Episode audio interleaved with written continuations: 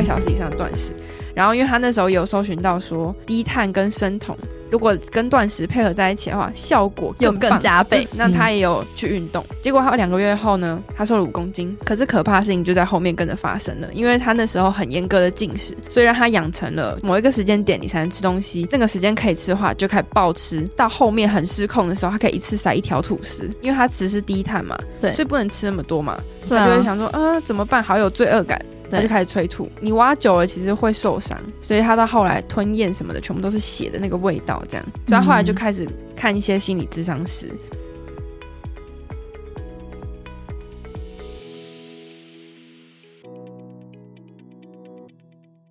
嗯、呃，今天女子健心室邀请到的是小麦营养师，那她过去呢在大学专题就是有做过关于断食的研究。那其实关于断食啊，我自己是还蛮不推崇的，但是因为有很多的不管是粉丝啊还是听众啊，对于断食都会有一些不知道自己到底要不要做，然后有看到有人就成功了，也有看到失败的，那不晓得自己到底适不适合，那也不知道说这个断食到底是对我们的身体是不是有健康上的好处的，那所以我们今天就邀请到小麦营养师。透过他过去大学时做过的断食的专题研究的经验，来跟大家好好的聊断食这件事情。好，那可以请小麦营养师先简单的跟大家介绍一下你自己吗？各位女子健心师的听众朋友，大家好，佩佩好。那我叫小麦，那我是一位营养师，那现在也是一位健身教练。那我在大学期间呢，其实一开始并不是学营养的，我是因为自己走过就是蛮多饮食的冤枉路，像断食，其实我也有尝试过。然后后来在接触重训之后，就激起我想要成为一位营养师，所以就就转系这样。所以我希望我可以透过我自己营养所学的专长，然后还有过来的人经验来告诉大家说，学习了解食物，了解自己的身体，不要。因为网络上有什么消息就跟着盲从，然后也不要因为吃了什么垃圾食物就让自己有罪恶感。那我们每个人都应该要学习跟食物当朋友。那健身之外呢，也要跟着践行。讲到这个盲目的跟从饮食法，要讲到最近超级流行的一六八断食，哦，超 已经流行很久了。对啊，对啊，是流行很久了，可是到现在还在流行，然后还是有很多人在盲从。对，那想要请小麦。来跟大家分享一下断食的定义，还有起源到底是什么？那断食的话呢，以演化学来讲，其实断食这件事情在我们的祖先就已经开始了。想象一下，我们以前没有作物，当我们的祖先需要透过那些狩猎来过活的时候，他可能两天才能吃一次东西，那就是一种断食。那后来的话呢，到宗教其实持续也都有进行这件事情，不管是佛教啊、道教、印度教。基督教、犹太教很多宗教，他们都有自己的断食的习惯，还有活动。比如说像穆斯林啊，他们就会有一个三十天的斋月断食的习俗，来作为修行养生的目的。就是我们常听到的，比如说佛教的什么过午不食，中午以后不吃东西，这些都是断食的演化。这样，那断食在近几年呃流行的原因呢，主要就是因为我们。想要透过断食法来增肌减脂嘛？就我们可能看到网络上有很多人有成功的案例，比如说十天就瘦个三公斤这种，然后大家就会想到，哎，好快哦，就是很方便这样，所以我们就希望能透过断食法来增肌减脂，甚至是改变体质。那也是因为研究有发现到一些断食的好处，然后所以大家就想说跟着做，然后看会不会有成效，所以断食法就这样红起来了。所以现代人的目的主要就还是。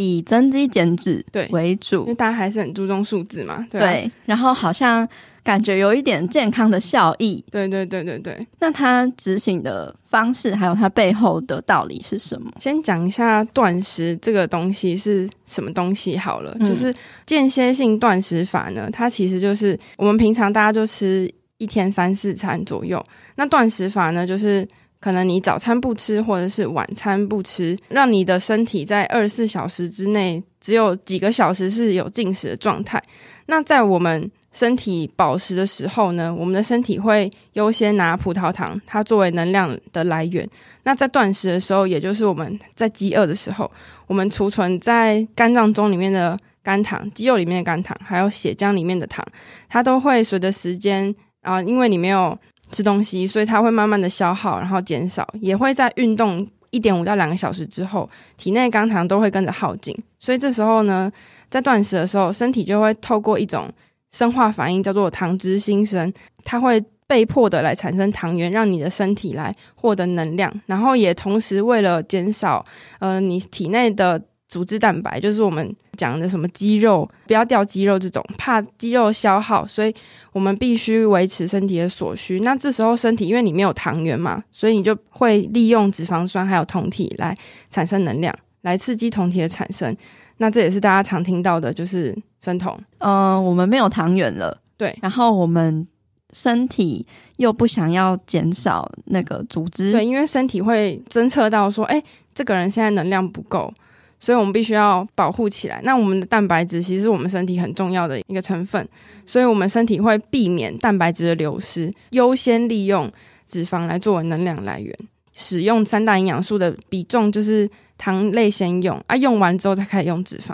最后逼不得已才会开始使用蛋白质。但是我之前有听过一个说法是，我们的肌肉是最消耗我们能量的。那如果我们身体在一个危机的时候，它是会。你说会消耗吗？对啊，会会会，一定会多多少少都会有一点消耗，但是我们身体怕它消耗太多，嗯、所以它会让它不要消耗那么多，它会优先来利用脂肪酸来产能，因为脂肪酸一公克是九大卡嘛，它的能量比较多，对。相对来讲就是蛋白质的效率它会比较高，所以就是会有达到一个减脂效果。对对对，间歇性断食的意思就是一天当中，刚刚有提到说有一段时间不吃东西，那在不吃东西的这中间，因为我们避免身体开始有糖原，开始需要能量消耗，所以我们这个时间呢，我们只能喝一些茶水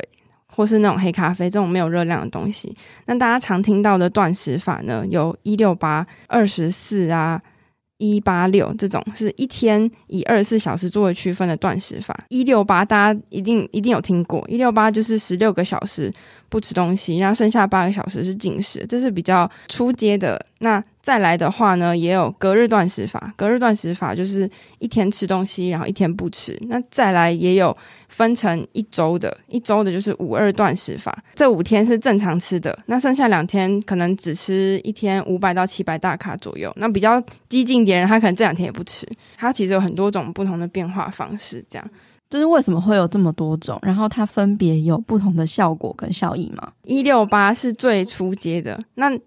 你就想说，我们尝试了一六八，然后有些人可能觉得，哎，效果没有那么显著，他就想要再更多一点，断更多，对，断更久，那他看身体会有什么反应啊，什么效果？你越激进的手段，你的效果一定会越好。可是相对来讲，你的体重掉这么快，或者是体重啊、体脂重掉很快的情况下，你的肌肉其实势必一定会有流失到。改变越大的话，你的身体要。去适应没有办法那么好的适应，对对对，身体适应是需要很多时间，嗯、它没有像你想象中那么快。对啊，就像很多人瘦很快会有什么肥胖纹，他可能肉会松松的，就一样的概念。那会有什么样子？嗯，要注意的地方吗？例如说不能够断多久？其实每个人都不太一样。我那时候在尝试的时候是只有最多试到一八六，然后我自己就有一点。快要不行，因为我是一个很爱吃东西的人，嗯，然后那时候就 就吃，然后想哦，就是每一次的时候好饿哦，但也有些人会想要一次这样子尝试，会他会认为说效果比较好，比较快。有一些像有些网红，他就会示范说他断食多久，可能他断食七十二小时。我我其实真的觉得疯了。干嘛一定要就是这么夸张，对啊，嗯，好像我们是原始人，然后没有东西吃一样，然后需要用这种方式，嗯，因为断食法它其实说白了点，你今天如果不不了解食物它的种类啊，或者是那些营养素的分配的话，你今天想说哦，我断食，所以我一定会有效果啊，我就暴饮暴食，你你每天吃炸鸡、珍珠奶茶，这样子你也不会有用啊，因为你吃超过你的 TDE，断食法其实只是一种。它限制你的进食时间，哎、欸，你就不会说哦，我突然又吃了点什么，因为你这个东西在规范着你这个人，嗯、对，对。它就是一个教条，对，它就是一个教条，然后你就想说你要遵守，所以不会让自己突破那个违反规定的那条线，这样，因为你每天吃的东西时间就这么少，所以它其实就是让你在这个时间不要吃这么多，所以你相对来讲，你的热量赤字的达到的几率会比较高。啊。那我们减脂成功的原因就只有一个，就是热量赤字。你不要吃超过你的 TDE，其实你就会瘦。所以它其实只是被包装出来而已，嗯，它没有那么厉害。所以说，在断食期间我们要吃什么？断食期间刚有讲，就是我们只能吃一些没有热量的东西，嗯，然后比如说黑咖啡啊、茶就不加糖的那种。快要不行的话，有些人会主张可以喝个 BCAA 啦，就是它因为里面里面有代糖嘛。但是真正严格的断食法是不能执行这件事情，就是连代糖也不行的。不行呃，非断食的期间要吃什么？哦，非断食期间就是你正常吃，比如说，假设你一天吃一千八好了，假设，嗯、那你平常早午晚可能一餐分配六百大卡，那断食的话，可能你就吃两餐，那你一餐就是吃九百，就类似像这种概念，它只是让你。在某一餐吃的比较多，就没有少量多餐的概念，嗯，然后让你在这一餐吃的比较多，减少吃的餐数，但是总热量是大于原本一餐吃的量，嗯，所以会让你比较有饱足感的原因是这样。那这样如果还是吃一样的，没差就没差，对，因为有没有减重，其实就是看你的总热量，所以如果你断食法吃的比原本还要多或是一样的话，效果没有那么好。对，所以如果你吃什么炸鸡。珍珠奶茶那种东西就是很容易不饱，然后又没有什么营养。对啊，没有营养。对，断食对于我们真的是会有健康方面的效益吗？如果是以健康饮食的方式为主的话，有，它是有的。因为呃，我们讲一下为什么断食研究出来说它是一个降低疾病发生的原因。好了，你在断食的时候，你没有吃东西嘛，那你的身体就会感受到说，哦，主人现在他没有吃东西，那我们是不是应该要保护它？因为虽然他不吃东西，可是我们还是要让这个人就是维持他有一定的生活机能嘛。想象我们的细胞，它原本因为我们吃外食啊，或是乱吃啊，有很多受伤的缺损。那这些缺损其实到后来，可能几十年之后，都会影响到我们，可能造成慢性疾病的原因。嗯，对，所以我们的细胞，它这时候它就会。因为它也没有能量去产生新的嘛，所以它会从旧有的细胞里面去修复，然后去调整原本的细胞，这是一种很正常的保护机制。那因为它也会去修复它原本的细胞，所以这也是断食它可以发现说可以降低胰岛素抗性，然后改善血糖啊，然后改善糖尿病啊、心血管疾病啊、血脂肪、气喘啊、关节炎这类的，然后或者是什么降低阿兹海默症几率也有研究出来。对啊，然后另外也有研究出说。断食它可以增加氧化压力，增加代谢压力的抵抗。为什么它有能量可以去修复？因为断食它会去刺激立腺体，然后立腺体本身在我们身体就是一个，它是另外一种会修复细胞的细胞。对，它，它本身就是来帮助我们抵抗那些氧化压力的细胞。嗯，对。那当我们有氧化压力发生的时候，它就会出来工作了。对，就有点像我们受伤的时候，我们血会流。但是不会一直流，一直流，一直流，因为我们会有血小板，会有免疫细胞，对，它会有免疫细胞，然后保护这个地方。然后说，诶，有外来的东西，它要需要保护它，有点类似像这种断食，它是会引发一个所谓的细胞自噬的功能嘛？那细胞自噬是什么样的意思？细胞自噬，它是当我们的细胞处于饥饿状态的时候。就像我刚刚提到的，我们会透过那种自噬分解作用蛋白质，然后还有一些不必要的成分去产生更多的能量，避免因为养分的缺乏而受损。所以它可以清除掉受损的细胞结构，然后还有一些。有点免疫的功能，它可以防御病毒跟细菌的入侵，然后它也可以降低就是一些疾病的风险。然后在我们空腹的时候，就是断食的期间呢，会去刺激生长激素的分泌，然后生长激素它本身就会有促进脂肪燃烧的这个效果，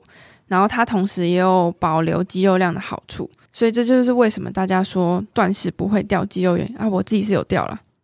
所以研究是研究嘛，对，研究归研究，但是放在个体差异还是有差。对，我我掉，然后我身边的朋友也有人掉，对对啊。虽然掉体重掉很快，可是你不确定说掉下去的肌肉会有多少。有些人也许成功了，他就讲了他成功的样貌，可是。不代表你就会成功，对，因为那只是他的成功，不代表你的成功。嗯，如果是透过这样的理论的话，那跟刚刚的那个自噬细胞，它会利用蛋白质的能量来转换成它自己的能量的这一件事情是有冲突的嘛？一个是在保护蛋白质，一个是在分解蛋白质。我们虽然在修复我们的细胞没有错，嗯，但是我们没有办法确保说你在下降体重的过程中，你除了脂肪掉以外，你的肌肉会不会跟着流失？嗯、就像是呃，比如说有些非洲难民，你会看到他骨瘦如柴，他的身体一定会有保护蛋白质的功能嘛，嗯，但是会随着时间慢慢增加，他的肌肉一定会流失掉。就虽然它有保护，可是它还是会不见啊。比如说你手上有一堆五十块的硬币，你想要抓很紧，可是如果有人一直这样子拉着你的手的话，这五十块不代表它不会掉下来，它还是多少会有点流失。对对对，嗯，只是那个程度的多寡而已，就看你对你身体的改变有多激烈。嗯嗯嗯，所以真的凡事还是不要太激进比较好。对，对，所以说以科学的角度来说，是的确有这些。健康上面的效益的，对，那它有缺点跟风险吗？这是一个很酷的问题。看到一些研究啊，断食它其实的周期都没有很长。你说他们做研究的周期都没有很长，对，他们的研究的周期都没有很长。但是我觉得身体这个东西，扯到身体有关的，你需要拉到一个长时间、长时间的。对对对，我们并没有一个研究是可能五六年、七八年。这样子的去看，那我们短期的话，嗯、那当然会有效果啊。可是你不确定说一个人尝试断食，比如说十年，他对他身体会不会有什么反成效？因为你觉得你吃了间歇性断食，然后你就可以随意的想吃什么吃什么，你没有让你摄取热量达到小于 TDE 的话，或者是你没有在了解食物跟营养本身的话，你不但不会减脂，它还会增重。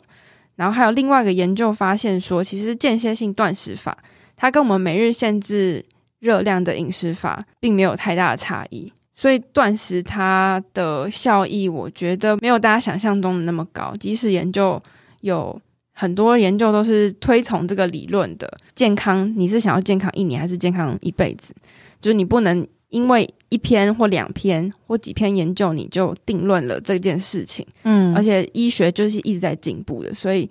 之后会有什么发展，我们也不知道。所以说，这个相对来说还算是一个新的、蛮新的研究的。对，因为大部分我查到的最多就是两三年，持续做断食两三年这样。对，就是它需要耗费的成本相对来讲提高。如果你是一个老板的话，你当然会希望你的 paper 赶快早点发出去啊。当然不希望你的 paper 拖那么久，然后一篇研究，然后到十年后的这个研究是没有效，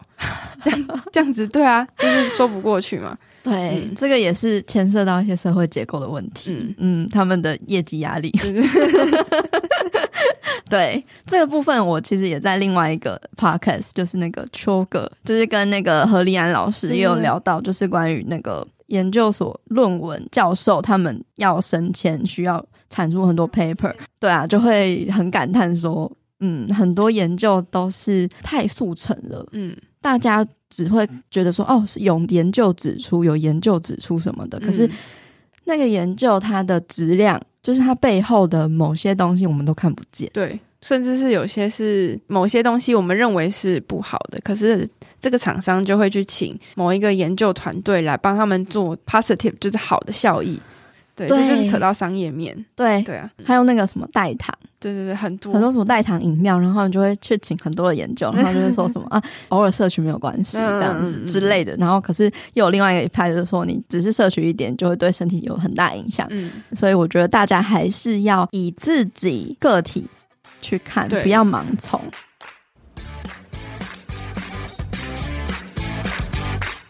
你订阅了女子健心室每周的悄悄话信件了吗？订阅之后，你将会收到每周一最新音频内容的消息。我也会在里面和你说一些悄悄话。再来，你也会不定期收到 email 专属限定的免费资源、健身健康知识，或者是一些心得分享。再来，你也可以抢先收到未来活动跟计划的最新消息，或者是优惠资讯哦。想订阅的话，欢迎你到我们的官方 IG Girl Power Room 的首页网站中，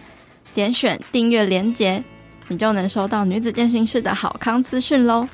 另外，你加入了我们的脸书私密社团了吗？这个社团会延续广播节目话题的讨论，也会分享与交流各种有关女生健身、健康饮食、体态目标、增加自信，还有身心灵成长的话题，让女孩们可以有一个温暖又能得到帮助的小天地，持续陪伴你成长跟前进。如果你有什么问题，都欢迎在社团里面提出。如果你也想要加入社团，一起变得更好的话，欢迎你在脸书搜寻社团的名称“女子健身室”，陪你健身也健心。期待在社团里见到你哦。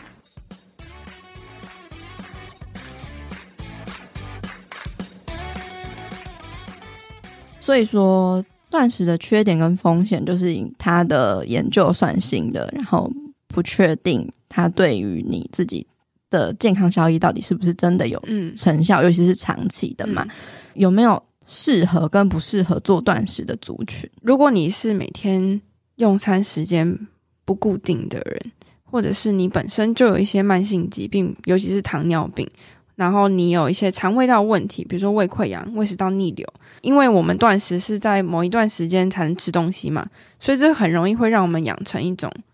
暴饮暴食的习惯，然后还有厌食的问题。之前有在我的 IG 上面问说，呃，大家有没有断食的经验，可不可以分享？嗯、然后就有男有女回答这样。嗯，但大部分有讲到月经乱掉的，很多女生都有说她有这个问题，然后或者是她有厌食暴食的状况发生。对，然后还有嗯，在发育中的小孩、孕妇呢，还有哺乳的妈妈呢，都不太适合从事断食这件事情。所以我觉得，如果你没有上述这些问题啊。你想要尝试，我觉得还是要先问一下医生或营养师的意见比较好，或者是你就是看你自己身体有没有出现警讯。对，假设你断到一半，然后你身体开始出现我刚刚讲的那些的话。那拜托，先不要，先不要，先不要了，因为你再下去的话，可能会你还要走上心理咨商师那一块，这又更复杂了。对啊，对对啊，就是女生很敏感的月经的问题，月经那个很麻烦，很麻烦。因为断食它也会影响到我们的荷尔蒙的运作，但是你不太确定你自己的荷尔蒙的系统到底是不是正常的，或者是有没有你不小心把它搞乱了，你是没有办法，只是因为做断食就知道的。嗯，像我自己。也有可以分享的经验，就是我以前呃为了追求体态嘛，然后人家说，哎、欸，就是我也是那种盲从类型的，以前大家都走过，大家都是、啊，大家都是，对对对，然后就会看人家说，哦，他在做断食，然后好像可以吃排毒啊，然后那一段时间内吃任何你想吃的东西，可是。呃，当然是以健康的为主嘛。可是我还可能还是会加一些，比如说我想要吃的小点心，可是还是掌握在一定的热量之内，这样子。嗯、就是主要我的目的就是想要增肌减脂。但是呢，我发现就是它养成了我一个暴饮暴食的习惯。我本来就有暴食的一个倾向了，然后我尝试这个方法之后呢，我暴食的状况就更严重了。我会在不用断食的那个期间，嗯、我那时候是做一八六。然后我就在那个六个小时之内呢，我就狂塞。哦，我也是，死死命塞，然后塞很痛，就是肚子会很痛那种，对，很胀很痛，然后很不舒服，把自己的身体变成一个很激进的状态，就是你要么就是超级饱，要么就是超级饿。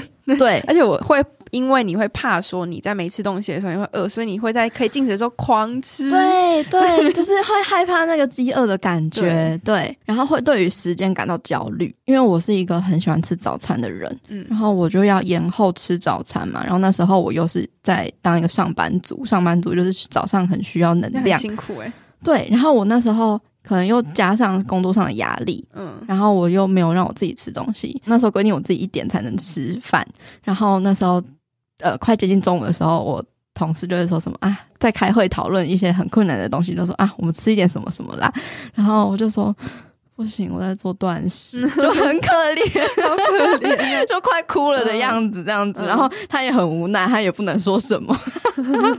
对，然后那时候就觉得，就是我把整个我的身心弄到。压力很大，嗯、也养成了我一种，只要我即便我不做断食了，可是我还是习惯吃那么多的东西。嗯、我觉得那个是很可怕的一个后遗症。我自己有一点，因为我那时候是到五点以后不能吃，然后可能我吃到四点半，我就觉得其实我已经超饱，因为你前面吃很多嘛，嗯、然后。已经吃很饱，可是你想说不行，还有半个小时，我会吃到四点五十九分，你知道吗？对，就五点就呃，好好不吃不吃，然后剩下给别人，对，会这样，就很夸张哎，很夸张，夸张，就对于那些数字非常的敏感。我觉得这样反而有一点失焦了，就本末倒置啊。对，他本来不是要这个目的的。对，但我们会因为我们想要达到我们的目标，然后我们设定了一个规范，嗯，所以我们就会整个人就是陷在那个里面，嗯，对啊，就把自己框住了。嗯，然后你好像一定要这么做，你会做很多的执着，嗯。把自己搞得就是很很不开心啊，对啊，对，很不开心，嗯、很多压力。当你生活还有很多压力的时候，这个饮食方式又很不适合你的个性或者是你的呃生活作息的时候，那个又是另外一种压力，压力就会更爆棚。对对，对，那。压力又会有产生那个压力荷尔蒙啊，又会让你产生脂肪啊，嗯、那你何苦呢？把自己搞得很累，很累，超累的。我觉得这样很好了，就是透过这些经验的分享，哎、嗯欸，知道说这个东西它有健康的效益，也有不好，也有不好的地方。啊嗯、看你自己，你如果觉得哎、欸，你可以不用吃早餐，或者你可以不用吃晚餐，你也不会就是对于那个时间，或是对于那个热量那些数字这么的执着跟在意的话。只是你单纯聆听你自己身体的声音，嗯，然后你有感觉到，哎，断食对你的身体的好处的话，我觉得那就可以，就 OK，那就 OK，没事没事，对，嗯，然后你观察你的荷尔蒙的状态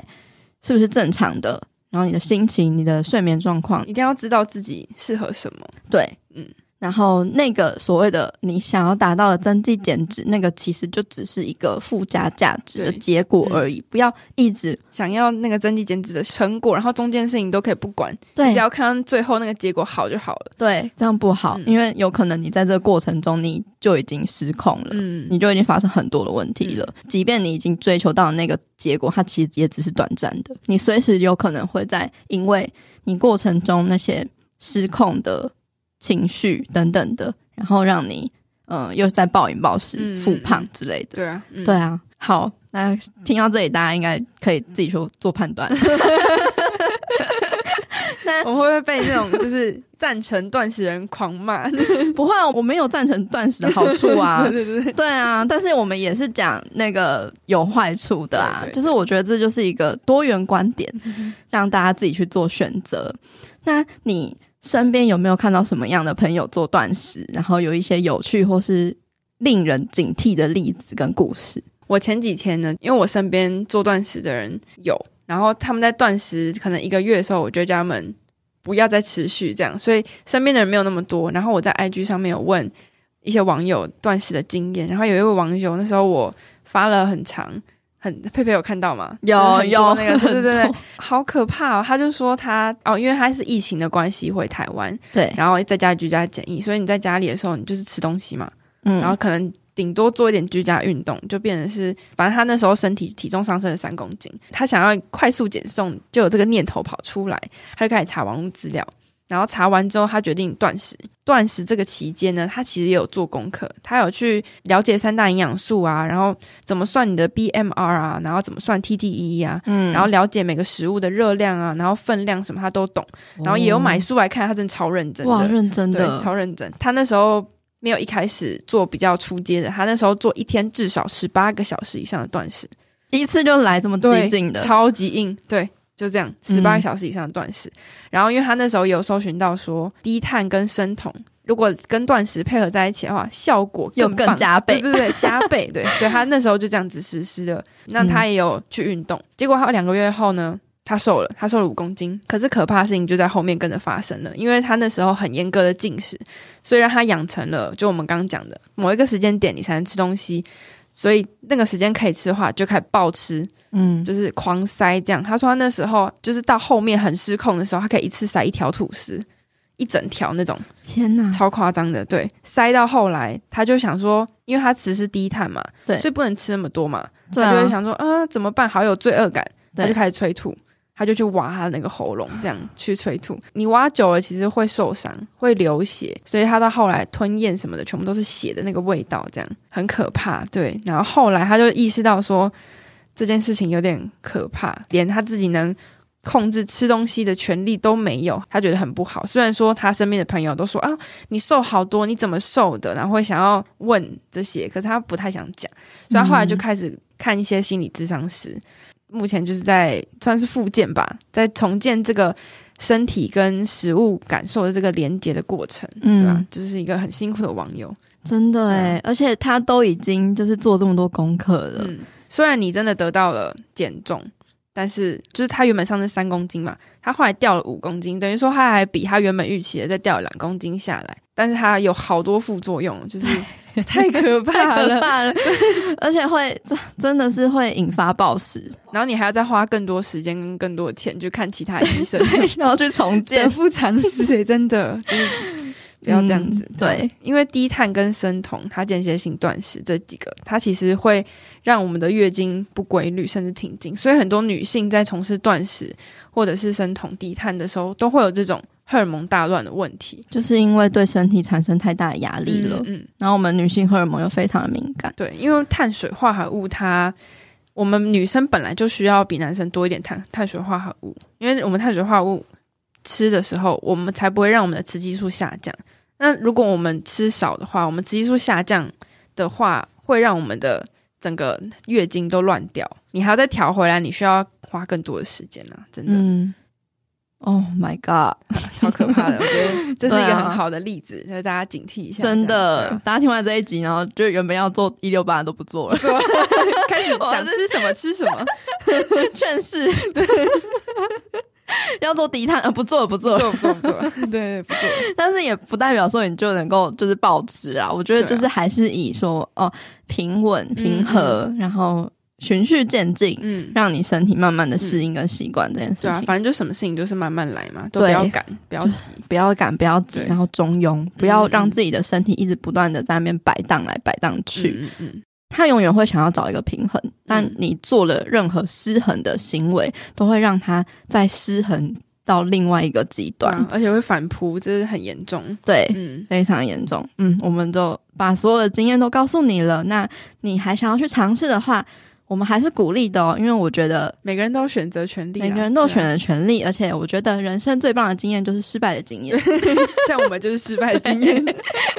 不管就是大家在苦口婆心的劝你不要，你可能就是都还抵不过你 你自己试过失败对那个那个摔跤的痛，那才是最痛的。你知道哎，要怎么去复原的路到底有多长，有多辛苦，你自己都知道之后，你就不会再去做这件事情了。那想要请小麦总结一下你对间歇性断食的看法跟想法。我认为就是研究呢，它一定有它可信之处，然后也相信有实施间歇性断食有成功增肌或减脂的人，但有成功的人就会有失败的人，像我跟佩佩，我们都不太合适。对 对啊，那我觉得像我之前，我不会想要去分享我这种失败的经验，因为我觉得说好像在网络上就是应该要讲成功的，讲成功啊，讲好的，失败有什么好讲的？对，所以其实大家想要尝试的时候，你查网络资料。的资讯呢，都是在歌颂他的好，没错，对，都是成功的。然后，而且现在的研究周期，刚刚也有说，就是太短了，所以我们没有办法预期到，就是这件事情长久以来会对我们人体的伤害有哪些。所以，我觉得你要实施的话，可以啦，啊，反正你就是你，你可以尝试吧，或是你从一个比较初阶的，比如说一六八这样去尝试，然后还是建议说你在。尝试之前呢，还是要先问过医生或营养师，或是其他专业的人，嗯，比较好。然后要检视一下你自己跟食物的关系，对，到底是不是好的。也可以找凯教练，嗯，对对对对对，他就会告诉你说不要断食。对啊，有些体质真的不适合断食啦。最后的话，如果大家想要找到你的话，要怎么找到你呢？呃，可以搜寻我的 IG，我叫。佳云，大家可以选，就是我的名字，然后 C H I A Y U N 一条底线，D I E T I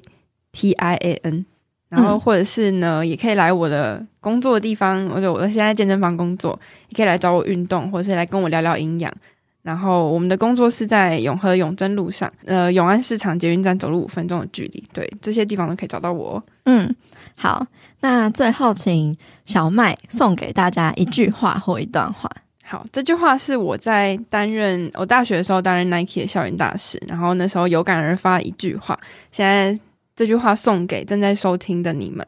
与其在意那两三张漂亮的成绩单，不如用一辈子的时间证明自己。因为我以前也是一个想要快速达到我自己设定目标的人，不管是体态或是运动表现都是。那在常常在这过程中呢，会有因为有一个目标束缚住了，我在过程中我会去忘记聆听自己身体的声音。那我们想象一下，就是我们花了几年的时间，让自己达到一个不满意的状态，不管是体态或其他都一样。那我们却想要用几天或是几周的时间，快速的去达到我们设定的目标。但是我们的身体真的有办法跟上这个速度吗？我觉得要改变的不是那些体脂、体重，或是你应该要吃多少热量、限制多少热量这些数字，而是我们的观念需要被改变。就是我们想要撕掉那些乱贴在你身上的标签的时候，就必须要先肯定自己，对，然后相信慢慢来比较快。这句话，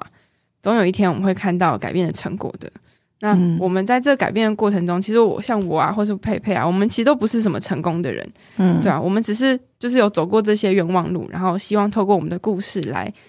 提醒大家说，哦，这条路可能有一个水沟，你是你要踩吗？对，对对，告诉大家怎么走可能会比较好。对，应该是说我们要去更注重我们在追逐这个目标的过程，嗯、然后去反思自己的心态。嗯，那个出发点到底是什么？对，应该问问你自己。嗯、好，今天谢谢小曼营养师很棒的分享，谢谢佩佩，谢谢。那我们今天就到这边，好，谢谢，谢谢。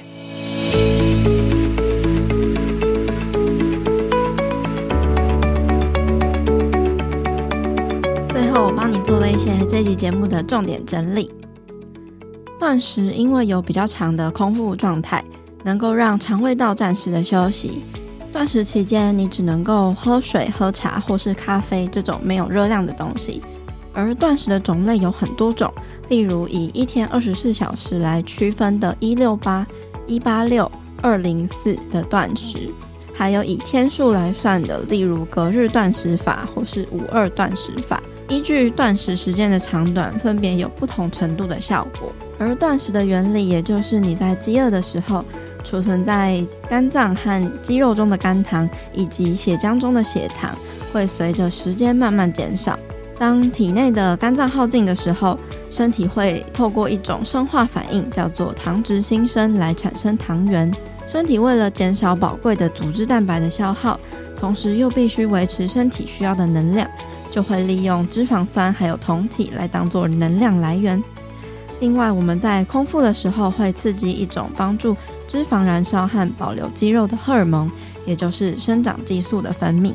所以才会有断食能够快速达到减脂效益，又能保留肌肉的说法。另外，身体在饥饿的时候会开启一种保护机制，叫做细胞自噬，它是一种细胞会自己分解和回收的过程，可以减少感染疾病的机会，同时也有助于延长寿命。还有其他像是可以降低胰岛素抗性、改善血糖、心血管疾病、血脂肪、气喘、关节炎、降低阿兹海默症的几率，或者是也有研究显示出断食也有增加氧化压力、增加代谢压力的抵抗等等的效果。然而，相对的，断食也同时有非常多的争议，还有缺点。如果你做断食是为了减肥，它其实就跟其他限制热量的饮食法没有什么不同，只是因为透过限制你的进食时间，比较容易去创造热量赤字，而达到减肥的效果。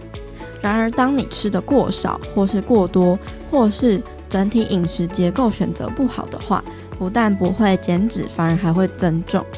你也可能为了追求速成瘦身的效果，太过激进，而导致肌肉大量流失。或者是身体上更多的反效果。另外一个风险就是你会很容易被时间的数字给绑架，在可以吃东西的时间，你可能就会养成暴饮暴食的习惯，让身体在极饱跟极饿的两个极端点来回摆荡，很容易导致身心不健康的反效果。还有，如果你每一天用餐的时间没有办法固定，或是有慢性疾病，尤其是糖尿病。胃溃疡、肠胃道问题，或是有饮食失调、月经失调的问题，或者是发育中的小孩、青少年和孕妇，还有在哺乳的妈妈都不太适合。而且目前间歇性断食的研究周期都没有太久，所以我们都不应该因为网络红人或是身边的人都在做断食，你也就盲目的跟随，因为断食的效果放在每一个人的身上都不一样。无论你是不是要选择断食呢，你都要记得几个原则：第一，记得要让自己吃足够的热量；第二，不管要分几餐来吃，你的营养都要均衡，不然会引起很多严重的身心健康状况，尤其是女生又牵涉到敏感的女性荷尔蒙，有可能就会导致月经失调的问题。所以建议大家在从事任何的饮食方法之前，还是要先询问过专业人士后再执行会比较好。最后，我要来谢谢赞助我的听众留言，这位听众叫俊他在九月七号的时候赞助了我一杯六十元的咖啡。他说：“优质专业的频道，邀请到的来宾也都超厉害的，传达正确的知识，破除主流媒体炒作的迷思。”新的系列单元建新信箱超棒的，帮助及陪伴听众们超温暖的，希望可以持续下去，加油！谢谢俊的留言还有行动的支持。其实像是主流媒体啊，他们为了要吸引大家的眼球还有注意力，都会以跟随大众流行的方式来去包装。那我觉得像 Podcast 这样子的平台，相对来说比较小众，但是因为 Podcast 的这个媒体形式吧，我觉得就相对的比较自由，然后大家可以透过不同的观点来去讨论一个主题。像今天讲的断食，我就觉得诶蛮好的，有讲到好处，也有讲到它相对的风险跟我们自己真实的经验。那其实说真的，我并没有所谓的收听的业绩压力，就是觉得真诚的把自己认为对的事情，还有对的资讯，跟比较客观多元的想法去做一个探讨跟讨论。大家也都参与这样子的过程，就不会像是只是透过包装，然后省略掉这些探讨的过程，就直接给你一个懒人包或是一个方法。所以相对的来说，每一集的集数也都会比较长。所以我真的非常非常感谢每一集都愿意来收听，并且一直都支持着女子践行室的你。如果你喜欢这个节目的话，请帮忙我。多多分享出去，给更多人听见，帮助到更多的人。那如果你喜欢这一集的节目内容的话，